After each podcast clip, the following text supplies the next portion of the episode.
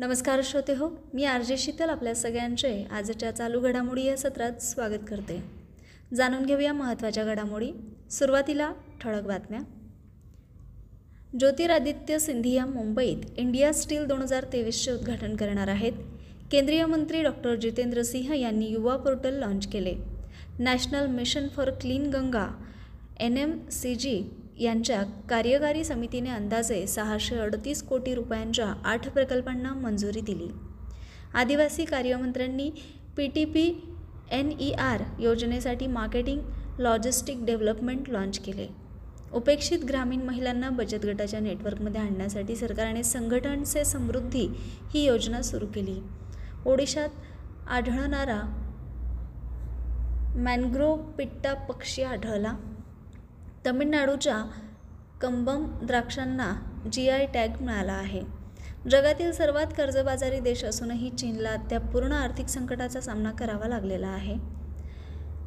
उत्साह पटनाईकची मालकम अधिसेशिया पुरस्कार दोन हजार तेवीससाठी निवड करण्यात आली. हरमनप्रीत कौर आणि सूर्यकुमार यादव यांची दोन हजार बावीसची विस्टन टी ट्वेंटी आय खेळाडू म्हणून निवड करण्यात आली. सचिन तेंडुलकरांच्या पन्नासव्या जयंतीनिमित्त अर्थात जन्मदिनानिमित्त Sachin at the rate fifty celebrating a maestro या नवीन पुस्तकाचे अनावरण करण्यात आले. जागतिक यकृत दिन. एकोणीस एप्रिल रोजी जगभरात साजरा केला जातो. टाटा इलेक्ट्रॉनिक्सने रणधीर ठाकूर यांची सी ओ आणि एम डी म्हणून नियुक्ती करण्यात आली. यानंतर मुख्य बातमीपत्र. सुरुवातीला राष्ट्रीय बातम्या. ज्योतिरादित्य सिंधिया मुंबईत इंडिया स्टील दोन हजार तेवीसचे उद्घाटन करणार आहेत. एकोणीस एप्रिल रोजी इंडिया स्टील दोन हजार तेवीसचे उद्घाटन मुंबईत कोरेगाव येथील मुंबई प्रदर्शन केंद्रात केले जाईल. केंद्रीय पोलाद मंत्री ज्योतिरादित्य सिंधिया या कार्यक्रमाच्या अध्यक्षस्थानी असतील. केंद्रीय पोलाद मंत्रालय वाणिज्य विभाग केंद्रीय वाणिज्य आणि उद्योग मंत्रालय आणि एफ आय सी सी आय यांच्या सहकार्याने इंडिया स्टील दोन हजार तेवीसचे आयोजन करत आहे. यानंतर वळूया पुढील बातमीकडे. केंद्रीय मंत्री डॉक्टर जितेंद्र सिंह यांनी युवा पोर्टल लॉन्च केले. विज्ञान आणि तंत्रज्ञान मंत्री डॉक्टर जितेंद्र सिंह यांनी नवी दिल्ली येथे युवा पोर्टल लॉन्च केले ज्याचा उद्देश संभाव्य तरुण स्टार्टअप्सना जोडणे आणि ओळखणे आहे. या कार्यक्रमादरम्यान मंत्र्यांनी वन वीक वन लॅब कार्यक्रमाची ओळख करून दिली. डॉक्टर सिंग यांनी स्टार्टअप्सच्या शाश्वत वाढीसाठी विशेषत उद्योगातील व्यापक आधारित भागधारकांच्या सहभागाच्या महत्त्वांवर भर दिला. त्यांनी तंत्रज्ञान नवकल्पना आणि स्टार्टअप्समधील भारताच्या जागतिक उत्कृष्टतेवर प्रकाश टाकला. तसेच सदतीस सी एस आय आर लॅबपैकी प्रत्येक कामाच्या विशिष्ट क्षेत्रासाठी समर्पित आहे असे देखील नमूद केले. यानंतर वळूया पुढील बातमीकडे. National mission for clean Ganga N M C जीच्या कार्यकारी समितीने अंदाजे सहाशे अडतीस कोटी रुपयांच्या आठ प्रकल्पांना मंजुरी दिली. महासंचालक जी अशोक कुमार यांच्या अध्यक्षतेखाली national mission for clean Ganga N M C जीच्या कार्यकारी समितीने अंदाजे सहाशे अडतीस कोटी रुपयांच्या आठ प्रकल्पांना मंजुरी दिली. यमुना नदीची उपनदी असलेल्या हिंडन नदीतील प्रदूषण कमी करणे हा या प्रकल्पांचा मुख्य उद्देश आहे. सर्वसमावेशक हिंदोन कायाकल्प योजनेचा एक भाग म्हणून शामली जिल्ह्यात प्रदूषण कमी करण्यासाठी चारशे सात पूर्णांक एकोणचाळीस कोटी रुपये खर्चाच्या चार प्रकल्पांना मंजुरी देण्यात आली. कृष्णा नदीत दूषित पाण्याचा प्रवाह रोखणे हे या प्रकल्पांचे उद्दिष्ट आहे. यानंतर वळूया पुढील बातमीकडे. आदिवासी कार्यमंत्र्यांनी P T P N E R योजनेसाठी मार्केटिंग लॉजिस्टिक डेव्हलपमेंट लॉन्च केले. अर्जुन मुंडा आदिवासी व्यवहार मंत्री मणिपूरमध्ये ईशान्य क्षेत्रातून योजना आदिवासी P T P N E R उत्पादनांच्या प्रचारासाठी विपणन आणि लॉजिस्टिक विकास सुरू करतील. आदिवासी उत्पादनांची देखरेख खरेदी लॉजिस्टिक आणि विपणन कार्यक्षमता वाढवून ईशान्य प्रदेशात राहणाऱ्या अनुसूचित जमातींना लाभ देण्यासाठी ही योजना आखण्यात आली आहे. सतरा एप्रिल रोजी भारत रशिया बिझनेस डायलॉग अर्थात संवाद दोन हजार तेवीसचे उद्घाटन सत्र नवी दिल्ली येथे झाले. सतरा एप्रिल रोजी भारत रशिया बिझनेस डायलॉग दोन हजार तेवीसचे उद्घाटन सत्र नवी दिल्ली येथे झाले. आणि त्यात परराष्ट्र मंत्री एस. जयशंकर आणि रशियाचे उपपंतप्रधान डेनिस मॅतुरोव उपस्थित होते. या संबंधित महत्त्वाचे मुद्दे. श्रोते हो नवी दिल्ली येथे भारत रशिया बिझनेस डायलॉग दोन हजार तेवीसमध्ये रशियन आणि भारतीय व्यवसायांचे प्रतिनिधी भेटले. आंतर सरकारी आयोगासह आय जी सी रशिया आणि भारत यांच्यातील व्यावहारिक सहकार्य वाढवण्यावर मंचाने चर्चा केली. भारताचे परराष्ट्र मंत्री एस. जयशंकर यांनी जाहीर केले की भारत आणि रशियाने दोन हजार पंचवीसच्या लक्ष वर्षापूर्वीचे त्यांचे द्विपक्षीय व्यापार डॉलर तीस अब्ज डॉलर्सचे लक्ष ओलांडले आहे. International north south transport corridor आणि eastern maritime corridor Chennai Vladivostok corridor यासारख्या कनेक्टिव्हिटी उपक्रमांवर चर्चा करण्यात आली. पेमेंट समस्यांवर स्पष्टपणे काम करणे आवश्यक आहे आणि स्पेशल रुपी वस्ट्रो अकाउंट सिस्टमद्वारे भारतीय रुपयातील आंतरराष्ट्रीय व्यापाराच्या सेटलमेंट अंतर्गत नेटवर्कच्या विस्ताराचा उल्लेख करण्यात आला. यानंतर वळूया पुढील बातमीकडे. उपेक्षित ग्रामीण महिलांना बचत गटांच्या नेटवर्कमध्ये आणण्यासाठी सरकारने संघटनचे समृद्धी योजना सुरू केली. उपेक्षित ग्रामीण कुटुंबांना सक्षम बनवण्याच्या उद्देशाने ग्रामीण विकास मंत्री गिरिराज सिंह यांनी संघटनचे समृद्धी मोहीम सुरू केली. सर्व पात्र ग्रामीण महिलांचा बचत गटांमध्ये एस एच रिस यामध्ये समावेश केला जाईल. याची खात्री करून हे उद्दिष्ट साध्य करण्याच्या मोहिमेचा प्रयत्न आहे. लॉन्च कार्यक्रमादरम्यान मंत्री म्हणाले की सरकारने उद्दिष्ट स्वयंसहाय्यता गटांच्या व्याप्तीचा विस्तार करून सध्याच्या नऊ कोटींवरून दहा कोटी महिलांचा समावेश करण्याचे आहे. यानंतर राज्यातील बातम्या. ओडिशात आढळणारा मॅनग्रोव पिट्टा पक्षी आत्ता आढळलेला आहे. देशातील अशा प्रकारच्या पहिल्या गणनेत ओडिशाच्या भीतर कनिकामध्ये वन अधिकाऱ्यांनी एकशे एकोणऐंशी खारपुटीचे पित्ता पक्षी पाहिले आहेत जे त्यांच्या मोहक आणि दोलायमान रंगासाठी ओळखले जातात. हे सुंदर पक्षी केवळ ओडिशातील भितरकनिका आणि पश्चिम भागातील सुंदरबन येथील खारपुटीच्या जंगलात आढळतात. यानंतर वळूया पुढील बातमीकडे. तमिळनाडूच्या कंबम द्राक्षांना जी आय टॅग मिळाला आहे. तमिळनाडूतील प्रसिद्ध कुंभम पनीर थ्रांचाई किंवा कंबबम द्राक्षांना अलीकडे भौगोलिक संकेत अर्थात जी आय टॅग प्रदान करण्यात आला आहे. तमिळनाडूमधील कंबम खोरे grape city of south India म्हणून प्रसिद्ध आहे आणि पनीर थ्राचाई किंवा मस्कट हॅम्बर्ग जातीच्या लागवडीसाठी ओळखले जातात. यानंतर आंतरराष्ट्रीय बातम्या. जगातील सर्वात कर्जबाजारी देश असूनही चीनला अद्याप पूर्ण आर्थिक संकटाचा सामना करावा लागला आहे. जगातील सर्वात कर्जबाजारी देश असूनही चीनला अद्याप पूर्ण आर्थिक अर्थसंकटाचा सामना करावा लागला आहे. गेल्या वर्षी ठेवींवर होणारी धावपळ आणि रिअल इस्टेट डेव्हलपर डिफॉल्ट्सची लाट टाळण्यासाठी सरकारने दोन हजार एकोणीसमध्ये प्रादेशिक बँक ताब्यात घेतल्यासारखे जवळचे कॉल येत असताना या घटनांची भीती कमी झाली आहे. बेजिंगने अनियंत्रित स्थानिक बँका आणि आक्रमक गृहनिर्माण व्यवसायांवरील नियम कडक केल्याने चीनला गुंतवणूकदारांसाठी एक सुरक्षित स्थान बनविण्यात मदत झाली आहे. तथापि स्थानिक सरकारी वित्तपुरवठा वाहने यांच्याकडून देखील कर्ज घेण्याची समस्या अजूनही आहे. यानंतर वळूया पुढील बातमीकडे. नियुक्ती संबंधित बातम्या. टाटा इलेक्ट्रॉनिक्सचे रणधीर ठाकूर यांची सी ओ आणि एम डी म्हणून नियुक्ती केली. टाटा समूहाने डॉक्टर रणधीर ठाकूर यांची टाटा इलेक्ट्रॉनिक्स प्रायव्हेट लिमिटेड अर्थात टी ई पी एलचे मुख्य कार्यकारी अधिकारी आणि व्यवस्थापकीय संचालक म्हणून नियुक्ती केली. कारण समूहाने देशाच्या भरभराटीत प्रतिस्पर्ध्यांवर बाजी मारण्याच्या प्रयत्नात आपली सेमी कंडक्टर उत्पादन क्षमता मजबूत करण्यासाठी धोरण आखले आहे. अचूक मशिनिंग व्यवसाय अलीकडेपर्यंत ठाकूर हे जागतिक इलेक्ट्रॉनिक चिप आणि सर्किट बनवणाऱ्या कंपनी इंटेलशी संबंधित होते. उत्पादन क्षेत्रातील दिग्गज असलेले ठाकूर हे टी ई पी एलचे प्रमुखपद स्वीकारण्यापूर्वी इंटेल फाउंड्री सर्व्हिसेसचे अध्यक्ष दे म्हणून काम करत होते. यानंतर वळूया पुढील बातमीकडे. भारत चीनला मागे टाकून जगातील सर्वाधिक लोकसंख्येचे राष्ट्र बनले आहे. संयुक्त राष्ट्रसंघांच्या ताज्या आकडेवारीनुसार भारताने एकशे बेचाळीस पॉईंट शहाऐंशी कोटी लोकसंख्येसह चीनला मागे टाकून जगातील सर्वाधिक लोकसंख्या असलेला देश बनला आहे.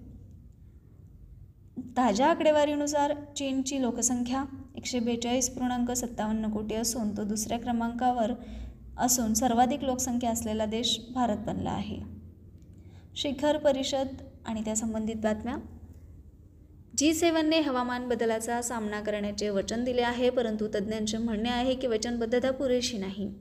जपानमधील सपोरो येथे नुकत्याच झालेल्या जी सेव्हन मंत्र्यांच्या हवामान ऊर्जा आणि पर्यावरणावरील बैठकीत प्रगत अर्थव्यवस्था कशा प्रकारे हवामान संकटाचा सामना करण्यासाठी महत्त्वपूर्ण परिणाम करू शकतात यावर लक्ष केंद्रित केले. या अर्थव्यवस्थेचा विविध समस्येत मोठा वाटा असल्याने त्यांची वेळीच पावले उचलणे महत्त्वाचे आहेत. या बैठकीचे उद्दिष्ट हवामानविषयक कृतीवरील जागतिक अजेंडा चालवणे आणि त्यावर उपाय सुचवणे यासारख्या महत्त्वाच्या मुद्द्यांचे निराकरण करणे हा आहे. यानंतर वळूया पुढील बातमीकडे. पुरस्कारावर संबंधित बातम्या. उत्साह पटनाईकची मालकम अधिसेशिया पुरस्कार दोन हजार तेवीससाठी निवड झाली आहे. राष्ट्रीय आणि आंतरराष्ट्रीय स्तरावरील प्रसिद्ध अर्थशास्त्रज्ञ उत्साह पटनायक यांची प्रतिष्ठित मालकम अडीसेशिया पुरस्कार दोन हजार तेवीससाठी निवड करण्यात आली आहे. हा पुरस्कार दरवर्षी मालकम आणि एलिझाबेथ अडीसेशिया ट्रस्ट यांच्याद्वारे प्रदान केला जातो. उत्कृष्ट सामाजिक शास्त्रज्ञांना राष्ट्रीय स्तरावर मान्यता दिली जाते. प्राप्त झालेल्या नामांकनांमधून ज्युरी पुरस्कार प्राप्तकर्त्यांना चेन्नई येथे होणाऱ्या समारंभात प्रशस्तीपत्र आणि दोन लाख रुपयांचे रोख पारितोषिक दिले जाईल.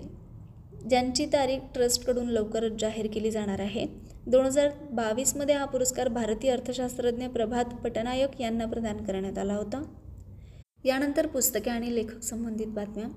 सचिन तेंडुलकरच्या पन्नासव्या जन्मदिनानिमित्त Sachin at the rate fifty celebrating a maestro या नवीन पुस्तकाचे अनावरण करण्यात आले.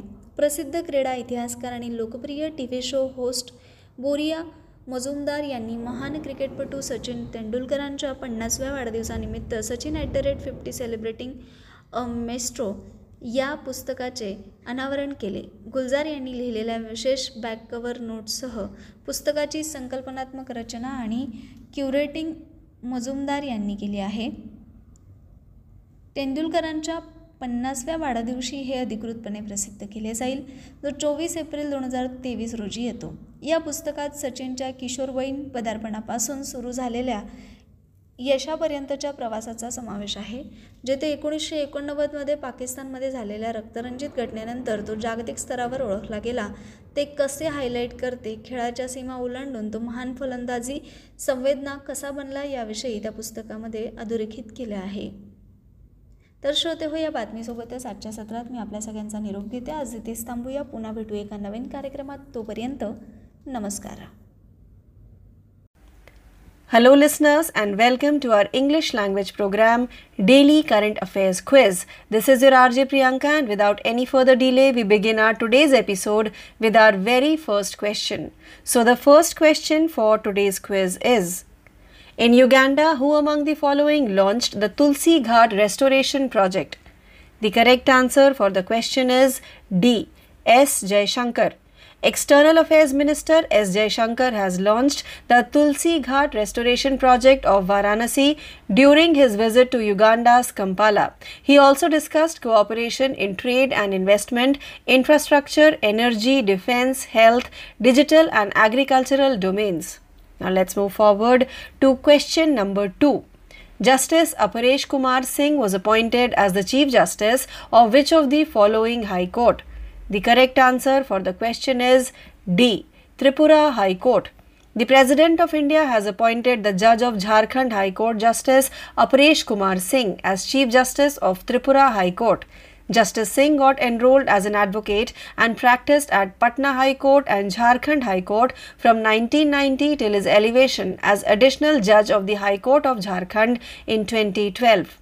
Now let's move forward to question number 3. In Jammu, who among the following has inaugurated the Tulip Garden recently? The correct answer for the question is C. Manoj Sinha. The Lieutenant Governor LG Manoj Sinha inaugurated a tulip garden in Jammu province at Ramban's Hill Resort of Sanasar. This new tulip garden spread between the existing lake and proposed golf course is an extension of old tulip garden set up in four canals of land 2 years ago. Now let's move forward to our fourth question. along with the Unique Identification Authority of India UIDAI, which of the following institute has signed an agreement to develop a touchless biometric system? The correct answer for the question is A. IIT Bombay. The Unique Identification Authority of India UIDAI has joined hands with the Indian Institute of Technology Bombay IIT Bombay to develop a robust touchless biometric capture system for easier usage anytime and anywhere. Now let's move forward to question number 5. The State Energy Efficiency Index 2021-22 report was launched by Dash the correct answer for the question is C. R. K. Singh. Union Minister of Power and New and Renewable Energy Shri R. K. Singh released the report of State Energy Efficiency Index SEEI 2021-22. The index is developed by Bureau of Energy Efficiency BEE, a statutory body under the Ministry of Power in association with Alliance for an Energy Efficient Economy AEEE. Now let's move forward to question number 6. Which of the following country is the world's largest importer of gold? The correct answer for the question is C. India. India is the world's largest importer and consumer of gold. India's gold imports bounced back to 1067.72 tons in 2021 from 430.11 tons during 2020 when the demand for it hit due to the COVID-19 pandemic. Now let's move forward to question number 7. When the Food Conclave 2023 is set to be held in Hyderabad? The correct answer for the question is D. 28th April. The Telangana government is set to host the inaugural edition of the Food Conclave 2023 on April 28th and 29th, which aims to bring together the top 100 agri food industry thought leaders to deliberate on key challenges and opportunities for the growth of the Indian agri food sector in this decade. Now let's move forward to our question number 8. Which of the following organization has lowered its growth projection of India for 2023-24 to 5.9%? The correct answer for the question is B. IMF. International Monetary Fund IMF has lowered its growth projection for 2023-24 to 5.9% from 6.1% earlier. But despite a significant drop, India continues to be the fastest growing economy in the world. Now let's move forward to question number 9. Along with India, which of the following country will conduct a joint Air Force exercise over the Mediterranean Sea? The correct answer for the question is A. Greece. For 10 days over Greece and the Mediterranean Sea, the Greek and Indian Air Forces will conduct a joint training exercise using Su 30, F 16, and Rafale fighter jets. The exercise will take place as part of the annual Greek exercise Inochos 23, which will be led by the Greek Air Force and the Ministry of Defence's Greek Air Tactics Center. Now let's move forward to our 10th and last question of today's quiz. Which of the following state government will launch Project Sanjeevani? The correct answer for the question is A. Himachal Pradesh.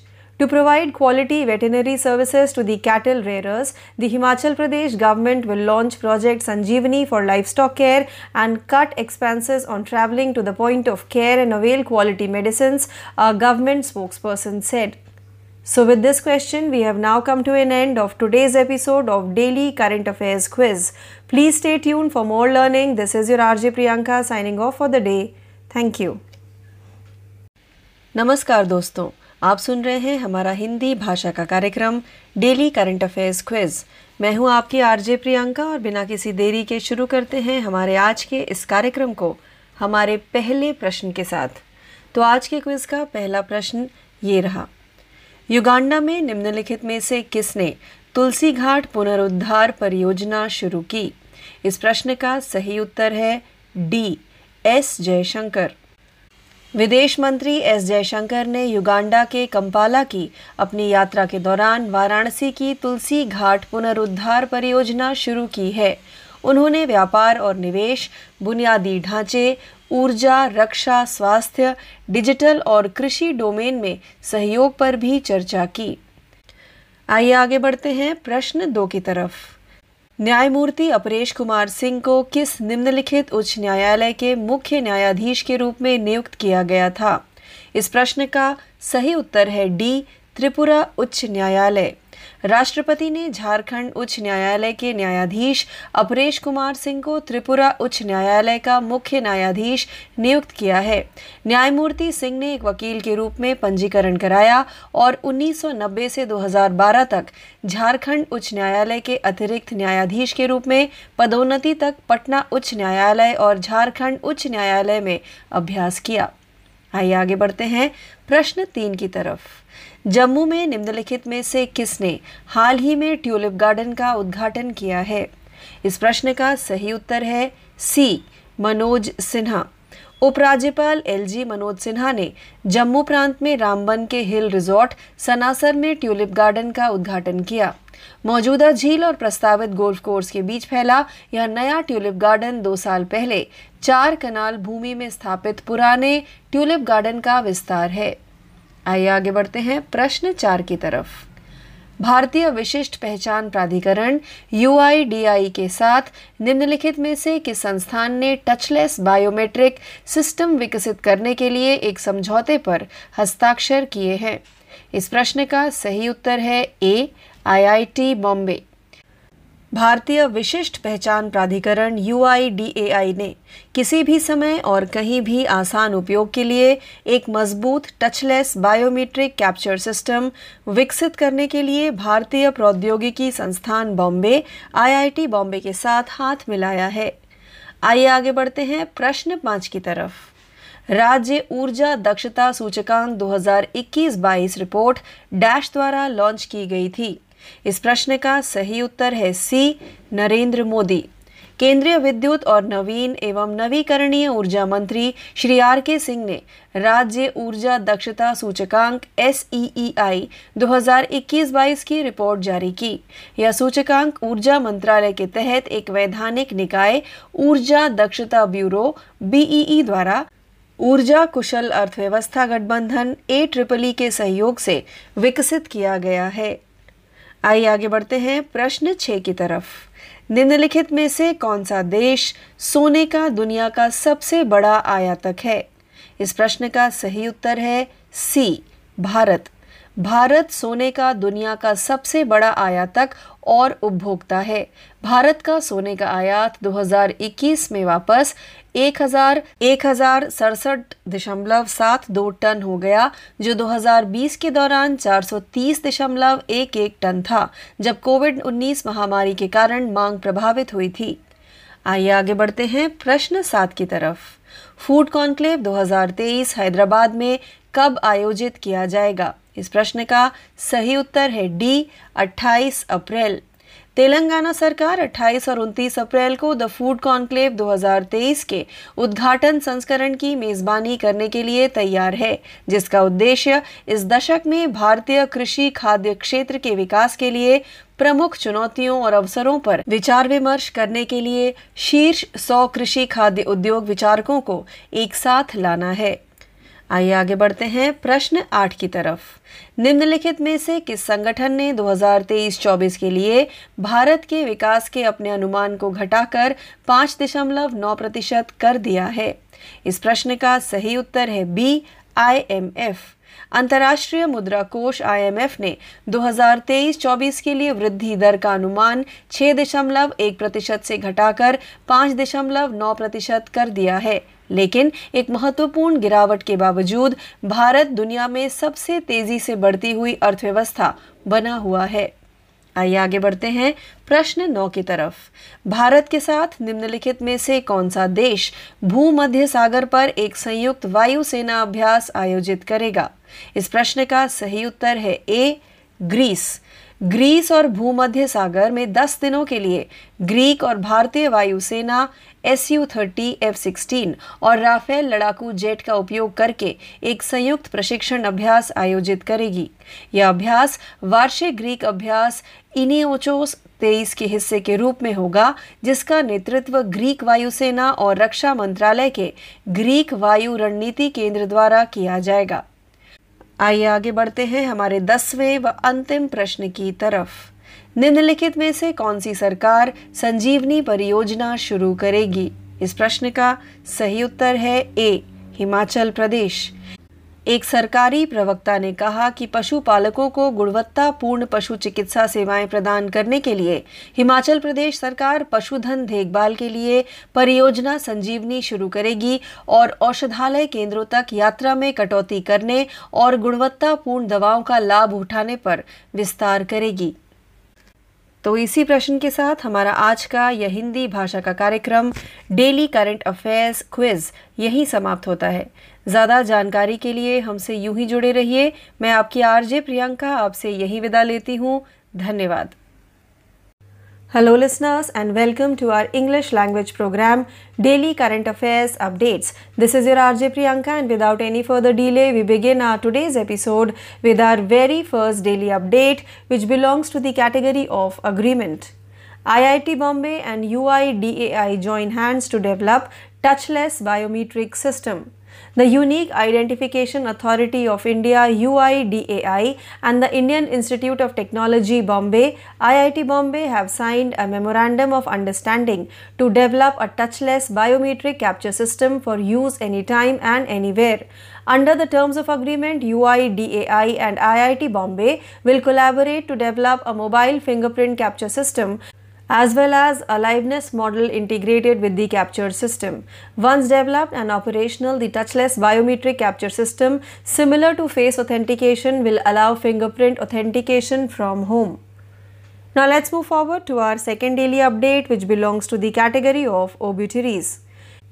Legendary theatre actor Jalbala Vaidya passes away. Jalbala Vaidya, a legendary theatre actor and co-founder of New Delhi's iconic Akshara Theatre has died. She was 86 years old.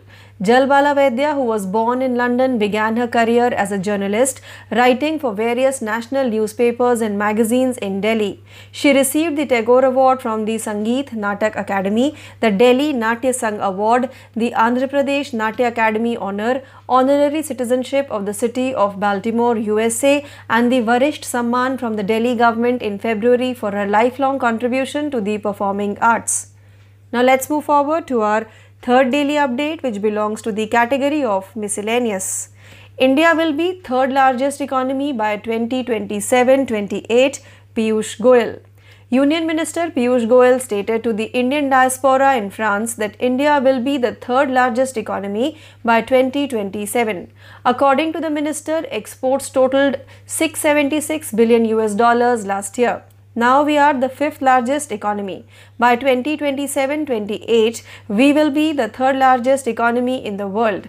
India is a 3.5 trillion dollar economy today and will become a 30 to 35 dollar trillion economy by 2047 when we celebrate 100 years of independence, said Goyal. Goyal also said that India deeply values the partnership with France. Now let's move forward to our fourth daily update which belongs to the category of national. Election Commission grants National Party status to Aam Aadmi Party. The Election Commission EC has recognized the Aam Aadmi Party AAP as a national party giving it a boost ahead of the Lok Sabha elections next year. However, the Trinamool Congress TMC, Nationalist Congress Party NCP and Communist Party of India CPI lost their status as a national party. The EC made their decision after reviewing the party's poll performances in 2014 and 2019 Lok Sabha elections as well as 21 state assembly elections since 2014. There are now six national parties in India the BJP, the Congress, the Bahujan Samaj Party BSP, the CPIM, the National People's Party NPP, and the UP. Now let's move forward to our fifth daily update, which belongs to the category of sports. David Warner becomes fastest to score 6000 runs in IPL. During a match against the Rajasthan Royals at the Baraspara Stadium in Guwahati, Delhi Capital skipper David Warner became the quickest batter to reach the 6000 run mark in the Indian Premier League IPL. He is only the third batter to join the elite club following Royal Challengers Bangalore's Virat Kohli and Punjab Kings captain Shikhar Dhawan. With the four of Ravichandran Ashwin, the left-hander reached a 44 ball 50. It was Warner's 57th, the IPL half century. In addition, he has four centuries in the tournament. Now let's move forward to our sixth daily update which belongs to the category of schemes and committees. Amit Shah launches Vibrant Village program at Kibitu border village in Arunachal Pradesh. The Vibrant Villages program was launched in Arunachal Pradesh, which borders China by Union Home Minister Amit Shah. He was in Arunachal Pradesh just days after China renamed 11 places in the state. For fiscal years 2022-23 to 2025-26, the scheme has a central component of rupees 4800 crore, including rupees 2500 crore specifically for road connectivity. Shah also dedicated 9 Arunachal government micro hydro projects and 14 Indo-Tibetan border police ITBP infrastructure projects totaling rupees 120 crore. Now let's move forward to our seventh daily update which belongs to the category of miscellaneous. First edition of Dogri version of Indian Constitution released. Union Minister of Law Kiran Rijiju released the first edition of the Dogri version of the Constitution of India at the University of Jammu recently. In his address to the gathering, the law minister stated that understanding the law is critical to a common person's access to justice and nothing beats having it codified in one's mother tongue. On the occasion, Justice Kotishwar Singh, Chief Justice of Jammu and Kashmir and Ladakh High Court, senior judges of the High Court, and Professor Umesh Rai, Vice Chancellor of Jammu University, were also present. Now let's move forward to our eighth daily update, which belongs to the category of banking. SBI to launch new current accounts and savings accounts to FY24 to attract deposits. To close the gap between deposit and credit growth, the State Bank of India SBI plans to launch new variants of current accounts with balances of 50,000 and 50 lakh and Parivar family savings accounts in FY24. According to the SBI, the proposed Parivar Savings Bank account will include additional features such as insurance or health checkup or locker rent concession. The bank anticipates that with the launch of this account, customers will open bank accounts for their family members. Now let's move forward to our ninth daily update which belongs to the category of sports. Indian Grandmaster D. Gukesh wins title at World Chess Armageddon Asia and Oceania event. Teenage Indian Grandmaster D. Gukesh defeated former rapid champion Nodibruk Abdustarov of Uzbekistan in order to win the World Chess Armageddon Asia and Oceania event. Both Gukesh and Abdustarov have qualified for the Armageddon Grand Finale in September. The 16-year-old Indian won in a field that included former world classical champion Vladimir Kramnik, Daniel Dubov, Yang Yu China, Vidit Gujrati and Karthikeyan Murli both Indian and Param Maghsoodlu Iran apart from Abdustarov. Now let's move forward to the 10th and last daily update for today which belongs to the category of rank and report. Mumbai among 19 cities with the best public transport in the world. Mumbai, India's financial capital, has gained another accolade. According to a Time Out survey, Mumbai is one of the 19 cities in the world with the best public transportation. Despite ranking 19th on the list of 19 cities, Mumbai is the only Indian city to make the cut. Outpolled over 20,000 city dwellers worldwide to determine the cities with the best public transportation. According to the Time Out report, Mumbai has introduced an app called Chalo Pay, which has made city travel a little easier. So, with this, we have now come to an end of today's episode of Daily Current Affairs Updates. Please stay tuned for more learning. This is your RJ Priyanka signing off for the day. Thank you.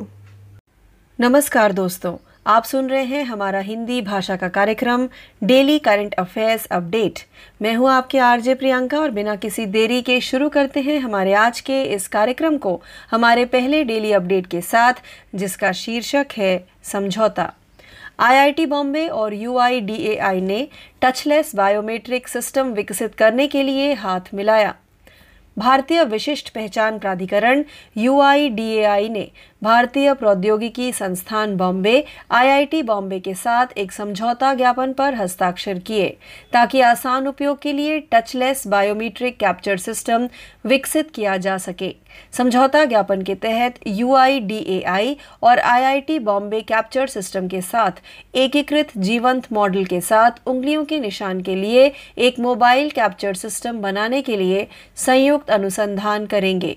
एक बार विकसित और चालू होने के बाद touchless biometric capture system face authentication की तरह घर से फिंगरप्रिंट ऑथेंटिकेशन की अनुमति देगा। आइए आगे बढ़ते हैं हमारे दूसरे डेली अपडेट की तरफ़, जिसका शीर्षक है निधन। महान थिएटर अभिनेत्री जलबाला वैद्य का निधन। प्रसिद्ध थिएटर अभिनेत्री और राजधानी के प्रतिष्ठित अक्षरा थिएटर की सह संस्थापक जलबाला वैद्या का नई दिल्ली में निधन हो गया। वह छियासी वर्ष की थीं। लंदन में जन्मी जलबाला वैद्य ने एक पत्रकार के रूप में शुरुआत की। दिल्ली में विभिन्न राष्ट्रीय समाचार पत्रों और पत्रिकाओं के लिए लिखा। उन्हें संगीत नाटक अकादमी के टैगोर पुरस्कार, दिल्ली नाट्य संघ पुरस्कार, आंध्र प्रदेश नाट्य अकादमी सम्मान, अमेरिका के बाल्टीमोर शहर की मानद नागरिकता और फरवरी में प्रदर्शन कला में उनके आजीवन योगदान के लिए दिल्ली सरकार के वरिष्ठ सम्मान से सम्मानित किया गया था। आइए आगे बढ़ते हैं हमारे तीसरे डेली अपडेट की तरफ़, जिसका शीर्षक है, विविध। 2027-28 तक भारत दुनिया की तीसरी सबसे बड़ी अर्थव्यवस्था होगा पीयूष गोयल। केंद्रीय मंत्री पीयूष गोयल ने फ्रांस में भारतीय प्रवासी समुदाय को संबोधित करते हुए कहा कि भारत 2027 तक तीसरी सबसे बड़ी अर्थव्यवस्था बन जाएगा। मंत्री ने कहा कि पिछले साल निर्यात छह अरब डॉलर था। उन्होंने कहा, अब हम पांचवी सबसे बड़ी अर्थव्यवस्था हैं। 2027-28 तक हम दुनिया की तीसरी सबसे बड़ी अर्थव्यवस्था होंगे। भारत आज तीन दशमलव पाँच ट्रिलियन डॉलर की अर्थव्यवस्था है और दो तक 30 से 35 ट्रिलियन डॉलर की अर्थव्यवस्था बन जाएगा। गोयल ने यह भी कहा कि भारत फ्रांस के साथ साझेदारी को बहुत महत्व देता है। आइए आगे बढ़ते हैं हमारे चौथे डेली अपडेट की तरफ़, जिसका शीर्षक है राष्ट्रीय। चुनाव आयोग ने आम आदमी पार्टी को राष्ट्रीय पार्टी का दर्जा दिया। अगले साल होने वाले लोकसभा चुनाव से पहले आम आदमी पार्टी आपको बढ़ावा देते हुए चुनाव आयोग ईसी ने इसे राष्ट्रीय पार्टी के रूप में मान्यता दी है। हालाँकि तृणमूल कांग्रेस, टीएमसी, राष्ट्रवादी कांग्रेस पार्टी, एनसीपी और भारतीय कम्युनिस्ट पार्टी, सीपीआई ने अपना राष्ट्रीय पार्टी का दर्जा खो दिया। चुनाव आयोग का यह फैसला पार्टियों के 2014 और 2019 के लोकसभा चुनावों और 2014 के बाद से 21 राज्य विधानसभा चुनावों के प्रदर्शन की समीक्षा पर आधारित था। देश में अब छह राष्ट्रीय दल Bhajpa, congress, Bahujan Samaj party, BSP, Makpa, national peoples party, NPP और आप हैं। आइए आगे बढ़ते हैं हमारे पाँचवें डेली अपडेट की तरफ़, जिसका शीर्षक है खेल। डेविड वार्नर बने आईपीएल में सबसे तेज 6000 रन बनाने वाले बल्लेबाज। दिल्ली कैपिटल्स के कप्तान डेविड वार्नर हाल ही में गुवाहाटी के बारसा पारा स्टेडियम में राजस्थान रॉयल्स के खिलाफ एक मैच के दौरान इंडियन प्रीमियर लीग आईपीएल में 6000 रनों के आंकड़े तक पहुँचने वाले सबसे तेज बल्लेबाज बन गए। वह रॉयल चैलेंजर्स बैंगलोर के विराट कोहली और पंजाब किंग्स के कप्तान शिखर धवन के बाद एलिट क्लब में प्रवेश करने वाले केवल तीसरे बल्लेबाज हैं। बाएँ हाथ के इस बल्लेबाज ने रविचंद्रन अश्विन की गेंद पर चौका जड़कर 44 गेंद में अर्धशतक पूरा किया। यह वार्नर का आईपीएल में सत्तानवा अर्धशतक था। उन्होंने टूर्नामेंट में चार शतक भी लगाए हैं। आइए आगे बढ़ते हैं हमारे छठवें डेली अपडेट की तरफ़, जिसका शीर्षक है योजनाएँ और समितियाँ। अमित शाह ने अरुणाचल प्रदेश के किबिथू बॉर्डर गाँव में वाइब्रेंट विलेज प्रोग्राम की शुरुआत की। केंद्रीय गृह मंत्री अमित शाह ने चीन की सीमा से लगे अरुणाचल प्रदेश में वाइब्रेंट विलेज प्रोग्राम की शुरुआत की। चीन द्वारा अरुणाचल प्रदेश में 11 स्थानों का नाम बदलने के कुछ दिनों बाद वह अरुणाचल प्रदेश के दौरे पर थे। इस योजना में वित्त वर्ष 2022-23 से 2025-26 के लिए 4,800 करोड़ रुपए का केंद्रीय घटक है जिसमें 2,500 करोड़ रुपए विशेष रूप से सड़क संपर्क के लिए हैं। शाह ने अरुणाचल सरकार की नौ सूक्ष्म जल विद्युत परियोजनाओं और 120 करोड़ रुपए की भारत तिब्बत सीमा पुलिस आईटीबीपी की 14 बुनियादी ढांचा परियोजनाओं का भी उद्घाटन किया। आइए आगे बढ़ते हैं हमारे सातवें डेली अपडेट की तरफ़, जिसका शीर्षक है विविध। भारतीय संविधान के डोगरी संस्करण का पहला संस्करण जारी। केंद्रीय कानून मंत्री किरण रिजिजू ने हाल ही में जम्मू विश्वविद्यालय में भारत के संविधान के डोगरी संस्करण का पहला संस्करण जारी किया। सभा को संबोधित करते हुए कानून मंत्री ने कहा कि एक आम व्यक्ति द्वारा न्याय प्राप्त करने के लिए कानून को समझना आवश्यक है और इसे अपनी मातृभाषा में संहिताबद्ध करने से बेहतर नहीं किया जा सकता है। इस अवसर पर जम्मू कश्मीर और लद्दाख उच्च न्यायालय के मुख्य न्यायाधीश न्यायमूर्ति कोटेश्वर सिंह उच्च न्यायालय के वरिष्ठ न्यायाधीश, जम्मू विश्वविद्यालय के कुलपति प्रोफेसर उमेश राय भी उपस्थित थे। आइए आगे बढ़ते हैं हमारे आठवें डेली अपडेट की तरफ़, जिसका शीर्षक है बैंकिंग। एसबीआई जमा आकर्षित करने के लिए वित्त वर्ष 2024 में नए चालू खाते और बचत खाते लॉन्च करेगा। भारतीय स्टेट बैंक, एसबीआई जमा वृद्धि और ऋण वृद्धि के बीच अंतर को कम करने के लिए वित्त वर्ष 2024 में चालू खाते पचास हज़ार रूपए और 50 लाख रुपए की शेष राशि के साथ और परिवार बचत खाते के नए संस्करण लॉन्च करने की योजना बना रहा है। एसबीआई के अनुसार प्रस्तावित परिवार बचत बैंक खाते में बीमा या स्वास्थ्य जाँच या लॉकर किराए में रियायत जैसी अतिरिक्त सुविधाएँ होंगी। इस खाते के लॉन्च के साथ बैंक उम्मीद कर रहा है कि ग्राहक अपने परिवार के सदस्यों के लिए बैंक खाते खोलेंगे। आइए आगे बढ़ते हैं हमारे नौवे डेली अपडेट की तरफ़, जिसका शीर्षक है खेल। भारतीय ग्रैंडमास्टर डी गुकेश ने विश्व शतरंज armageddon Asia and Oceania event में खिताब जीता। युवा भारतीय ग्रैंडमास्टर डी गुकेश ने फाइनल में उज्बेकिस्तान के पूर्व विश्व rapid champion Nodirbek Abdusattorov को हराकर विश्व शतरंज, आर्मागेडन एशिया एंड ओसियाना स्पर्धा जीती। गुकेश और अब्दुस्तोरोव दोनों ने सितंबर में आर्मागेडन के ग्रैंड फिनाले में जगह बनाई है। इस 16 वर्षीय भारतीय खिलाड़ी ने अब्दुस्तरोव के साथ एक ऐसी प्रतियोगिता में जीत हासिल की, जिसमें पूर्व विश्व classic champion Vladimir Kramnik, Daniil Dubov, Yangyi Yu चीन, विदित गुजराती और कार्तिकेयन मुरली, दोनों भारतीय और परम माग सुदुलू ईरान शामिल थे। आइए आगे बढ़ते हैं हमारे दसवें व अंतिम डेली अपडेट की तरफ़, जिसका शीर्षक है रैंक और रिपोर्ट। मुंबई दुनिया के सर्वश्रेष्ठ सार्वजनिक परिवहन वाले 19 शहरों में शामिल। भारत की वित्तीय राजधानी मुंबई ने अपने खाते में एक और उपलब्धि जोड़ ली है। टाइम आउट के एक सर्वेक्षण ने मुंबई को दुनिया के सर्वश्रेष्ठ सार्वजनिक परिवहन वाले 19 शहरों में से एक के रूप में दर्जा दिया है। हालाँकि, यह 19 शहरों की सूची में 19वें स्थान पर है, लेकिन मुंबई सूची में शामिल होने वाला एकमात्र भारतीय शहर है। दुनिया के सबसे बड़े सार्वजनिक परिवहन वाले शहरों की पहचान करने के लिए टाइम आउट ने दुनिया भर के 20,000 से अधिक शहर निवासियों का सर्वेक्षण किया। टाइम आउट की रिपोर्ट में कहा गया है कि मुंबई ने चलो पे नामक एक ऐप पेश किया है जिसने शहर में यात्रा को थोड़ा आसान बना दिया है। तो इस अपडेट के साथ ही हमारा आज का यह हिंदी भाषा का कार्यक्रम, डेली करंट अफेयर्स अपडेट्स यहीं समाप्त होता है। ज़्यादा जानकारी के लिए हमसे यूँ ही जुड़े रहिए। मैं आपकी आरजे प्रियंका, आपसे यही विदा लेती हूँ। धन्यवाद।